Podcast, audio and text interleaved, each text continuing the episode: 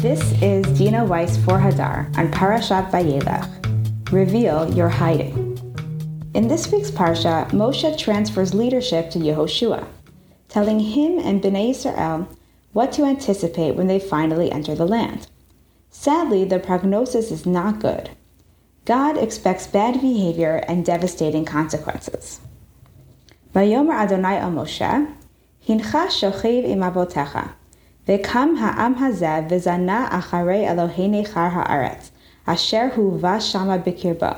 ועזבני והפר את בריתי אשר קראתי איתו. וחרה אפיו ביום ההוא, ועזבתים, והסתרתי פני מהם, והיה לאכול, ומצאוהו רעות רבות וצרות, ואמר ביום ההוא, הלא על כי אין אלוהי בקרבי, מצאוני הרעות האלה. ואנוכי הסתר אסתיר פני ביום ההוא. Hahu, al kol hara'a asher asa, ki fana el Elohim achirim. God said to Moshe, Soon you will lie down with your ancestors. Then this people will begin to prostitute themselves to the foreign gods in their midst, the gods of the land into which they are going. They will forsake me, breaking my covenant that I have made with them. My anger will be kindled against them in that day. I will forsake them and hide my face from them. They will become easy prey, and many terrible troubles will come upon them. In that day they will say, Have not these troubles come upon us because our God is not in our midst? On that day I will surely hide my face on account of all the evil they have done by turning to other gods. Twice over the course of these verses, God explains that a component of his anger, or perhaps what it is that allows his anger to flare, is the fact that God obscures his presence in the world.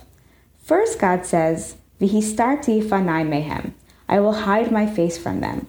And then he says, in the emphatic case, Va'anochi haster astir panai bayomahu, on that day I will surely hide my face. On one level, God's withdrawing himself by hiding is purely instrumental. The shining of God's countenance implies and accompanies demonstrations of God's pleasure. So when God wants to express displeasure and wants to punish us, this necessarily entails the covering or turning away of God's face.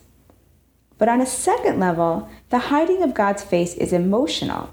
It is a way of saying, I'm so disappointed in you that I cannot bear to look at you. While it is difficult to absorb God's anger and its consequences, God's displaying his disappointment can feel much worse. God's anger can be somewhat abstract, a reflexive response to a negative action. God's giving us the cold shoulder, however, is deeply and painfully personal because it is about the emotional consequences of our behavior. We made God feel bad and therefore he doesn't want to remain close to us. In the Hebrew, the emphatic case, I will surely hide, uses a repeating language, haster astir. The Baal Shem Tov teaches that this double structure encodes that the second prophecy of God's concealment is not just different in intensity, but in kind. In fact, there are two levels of concealment. The first level, the simple hiding of vihistarti panai mehem, I will hide my face from them, is difficult but manageable. For when God tells us that he will be in concealment, there is a positive element embedded in this negative condition. Though God will be hidden, he tells us that he is gone. So while God certainly evinces displeasure, the door is open for us to notice that God has left and this enables us to seek Him. Though God moves away, He also coyly hints at the possibility of a meaningful reconciliation. God hides, but tells us that He may be found. However, the second level of Haster Astir does not contain this redemptive element. In Haster Astir, according to the Baal Shem Tov, first God hides himself, Haster, then God hides the hiding, astir. Not only is God remote, but we are also kept completely ignorant of that fact. God is not only distant or hidden, he is also inaccessible. We need to know that God has removed himself in order to know that we need to and can find Him. Haster Astir constructs a situation of painful obliviousness. It allows us to stumble around unaware of what we've done and the impact that it has had on God and our relationship with Him. In Haster, we feel remorse over what we've done. In Haster Astir, we are not sensitized. We don't feel badly at all. And that makes the condition that we are in much worse, much farther from reconciliation, and farther from redemption. The language of God's hiding himself is echoed elsewhere in rabbinic literature, where it again has an emotional quality.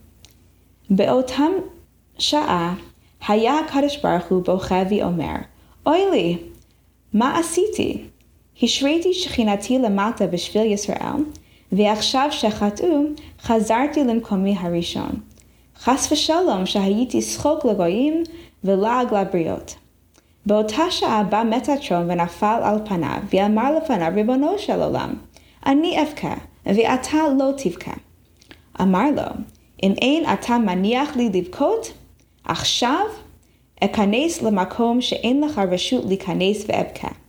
שנאמר, ואם לא תשמעוה במסתרים תבכה נפשי מפני גבה.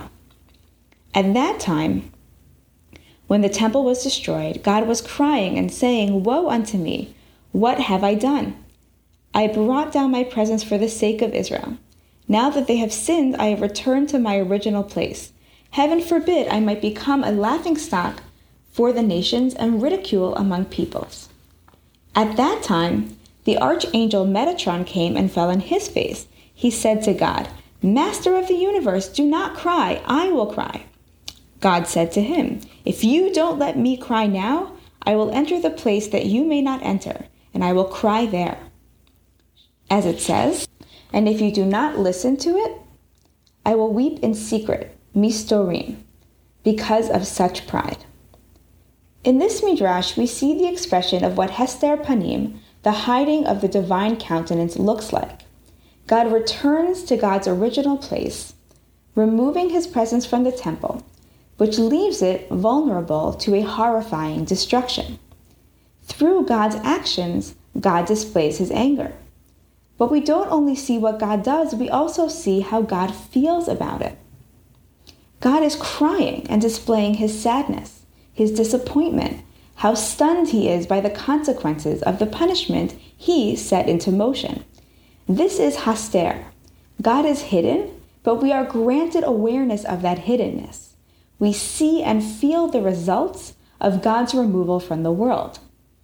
When the angel Metatron tries to intervene and cry on God's behalf, he does so because it is painful to see God cry, and he feels that it is undignified for God to display such vulnerability. God does not accept this offer and threatens the angel with his retreating to a further level of hiddenness, to a secret mistorim. This second level of retreat parallels the hidden hiddenness referenced in our parasha. Mistorim is a place where God goes when he conceals his concealment. The angel is bowed by this threat and allows God the space that he needs and desires to express his emotions. The Midrash reflects the insight of the Baal Shem Tov that concealment is painful, but it is instructive and contains some hope and possibility. Concealment of the concealment, haster astir, is a place that is untenable, which we must try our best to keep God from entering. The way that God insists on sharing his emotions in this midrash, despite the discomfort felt by those who witness it, teaches us a fundamental lesson about the importance of emotional transparency. Sometimes we need to take some space for ourselves. Sometimes a person just needs to cry. The rawness of these emotions, the difficulty in processing them, often makes it more comfortable to display them privately. God cries in heaven, where only the angels see. But there is a difference between wanting to keep one's emotions private and wanting to conceal or hide them out of shame. The entirely concealed emotions are in the realm of mistorim, hidden hiddenness. It is the difference between not inviting others to see you cry and insisting on being thought of as a person who does not cry. The benefits to emotional transparency are explained by the Baal Shem Tov's insight.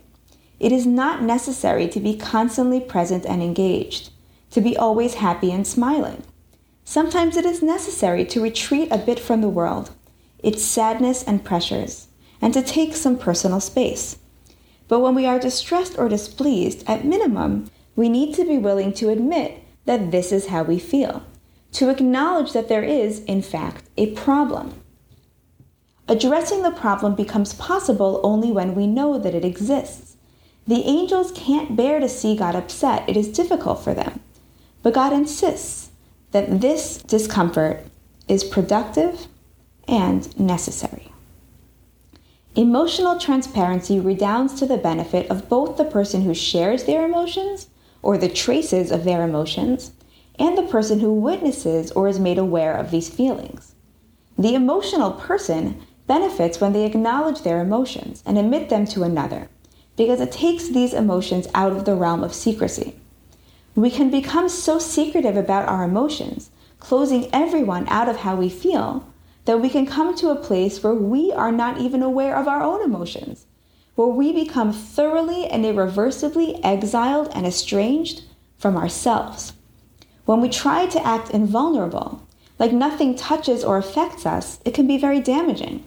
The suffering takes its toll on you, whether or not you are aware of it. But if you are aware of your feelings, then you can take the time and space that you need to do the inner work to come out strong. Though God did allow the destruction of the temple and the countless calamities hence, in the wake of the suffering and through the text of the Torah, God gives us the gift of the example of his emotional transparency and vulnerability. When we are in exile, the Shekhinah comes with us we can be distracted by the concern over whether or not God is angry at us and allow this to obscure how amazing it is that we are privy to God's emotions. Even in God's absence, God lets us into his process and shows us his feelings. There is a tremendous amount of presence and trust in that openness. The person who witnesses is also blessed by this transparency. They are blessed with information. They are able to provide support and they are able to participate in your sorrow, even if they can't alleviate it. And more importantly, if the witness was the cause or contributor to your sadness, when they see what they have done, they are able to understand it and take responsibility for it. I need to know that I've done something wrong, that I've hurt you, in order to be able to set things right. Often we have expectations about how people should react in a given situation but we don't give them the guidance on how to respond. We don't tell them that we are upset, and we don't tell them why. When we are emotionally transparent, we provide critical tools to those who see us and care for us, and we enable ourselves to be in an honest relationship with them. Of course, it is not only important to share our negative emotions and to let other people into the ways that we are hurt, damaged, and suffering. It is equally important, and often equally difficult, to let other people into our joy and to be demonstrative with our positive emotions. Hiding our love can also lead to negative consequences, as Rabbi Yechezkel Mikosmir illustrates. Vehit barech bilvava. Ume'az shehitchilu lehahov et Hashem balev. Bilvad, ונימוקם עמם. שהעיקר הוא הלב, רחמנא ליבא באי, ואין צורך להראות את האהבה במעשים, במצוות מעשיות. וכיוון שהשם צילך, השם הוא כמו התל שלך. מה שאתה עושה, גם הוא עושה. הרי גם הוא אוהב אותנו בסתר, ואינו מראה חיבתו במעשים. He blesses himself in his heart. and from the point that they began to love God in the heart alone. And it stands to reason, since the core principle is the heart, as the merciful one wants the heart. They thought there was no need to show that love with actions, with practical mitzvot. And since God is your shadow, God is like your shadow. What you do, God also does.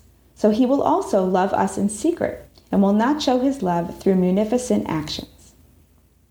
Of course, we could keep our feelings private and only love God in our hearts. But that prevents our emotions from doing the constructive work that they are capable of doing. According to the Ravni Kosmir, when we keep our feelings inside and when we don't share the fruits of our love through positive action, we are unable to fully make our feelings real and to actualize them enough to elicit the love that we want in return. We want God to be emotionally present and lovingly demonstrative to us. So we need to reveal ourselves to Him. When you feel close to someone and when you feel the desire to be near them, do not withhold this feeling from them. Make your affection clear through your demeanor, your words, and your actions. They will respond to your transparency. If you show love, it will be shown to you. Wishing you a Shabbat of emotional revelation. Shabbat Shalom. Thank you for listening to our weekly Divrei Torah. To see more from our archive, please visit hadar.org/torah.